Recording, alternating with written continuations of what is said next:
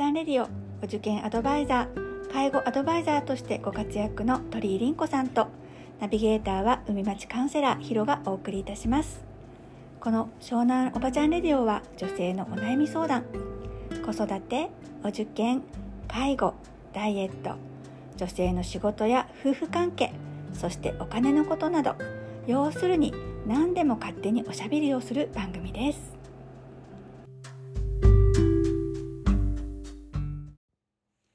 湘南おばちゃんレディオ。4月9日10時を回りました。第11話4月のテーマに引き続き今月も更年期障害ということで更年期障害をテーマにお送りします。さて小学館から発売されています。女はいつもどっかが痛い。頑張らなくても楽になれる。自律神経整えレッスン。このりんこ先生の新しい本から続きをお話お伺いしていきます。さあこの4章にはですね自分ファースト大事ですよねっていうのが書いてあるんです。自分ファースト大事ですよね。大事って分かってても私たち女性は難しい。ねそしてりんこちゃん自分ファーストができなくてお腰痛めたんだって？そうなのよ。壮大な尻餅をついて死ぬかと思った。自爆なの。どうしてそうなっちゃったの？宅急便のピンポンが来たから、うん。急いで出ようと思ってリビングで滑ったんだよ。そっか早く出ようと思って宅急便のお兄さんファーストしちゃったんだねうん。出なきゃよかった。もうめっちゃ痛い。お大事にしてください、はい。ね、腰痛に関しては、ね、第4章にねボスママに嫌われてママ友の中で孤立しているママの話があったんだけれどもストレスがかかると腰の筋肉の血流も悪くなって腰痛につながるって書いてあってすごいびっくりしたの。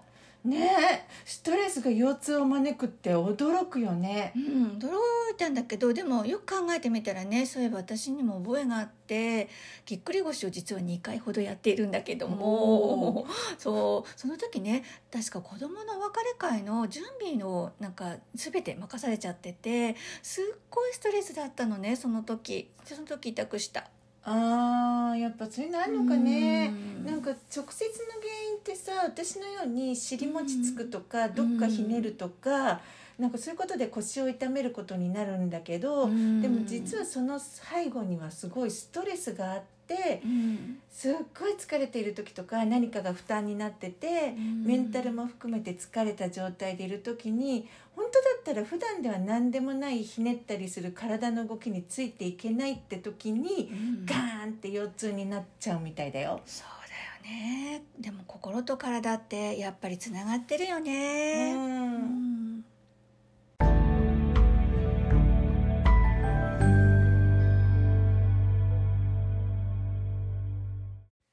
ねえねえそしたら対処法ってどうしたらいいのかな？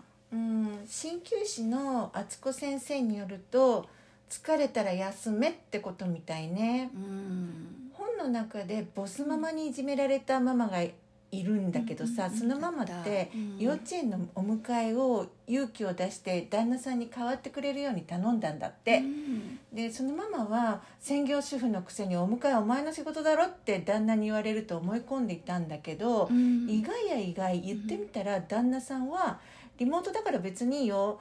それよりそんなに腰が痛かったなんて気がつかずにごめんねとまで言われたらしいよか優しい旦那さんでよかったよね。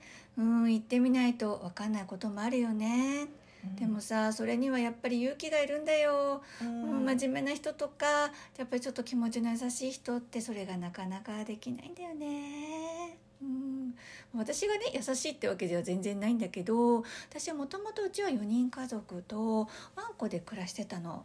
うんであのりんこちゃんもご存知の通り、はい。ちょっとね娘たちが独立しましてはい。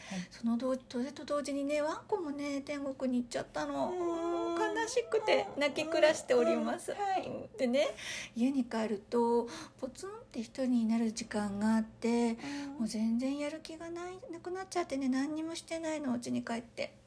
うーんそれってさ噂に聞くからの症候群ってやつかな？ああそうかこれが噂の例のやつか。そうかな、うん。そうかもね。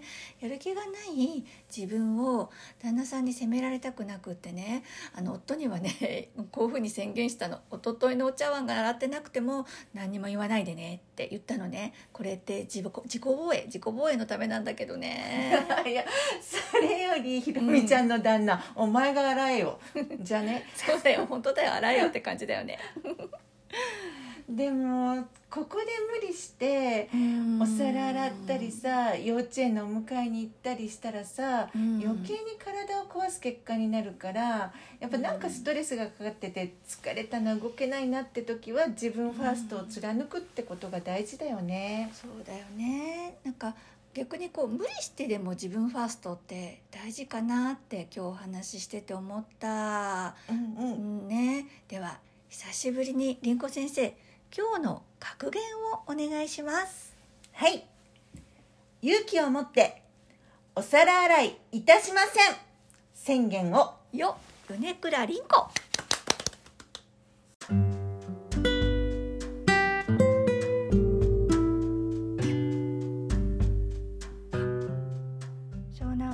レディオ鳥居凛子と海町カウンセラーヒロがお送りいたしました。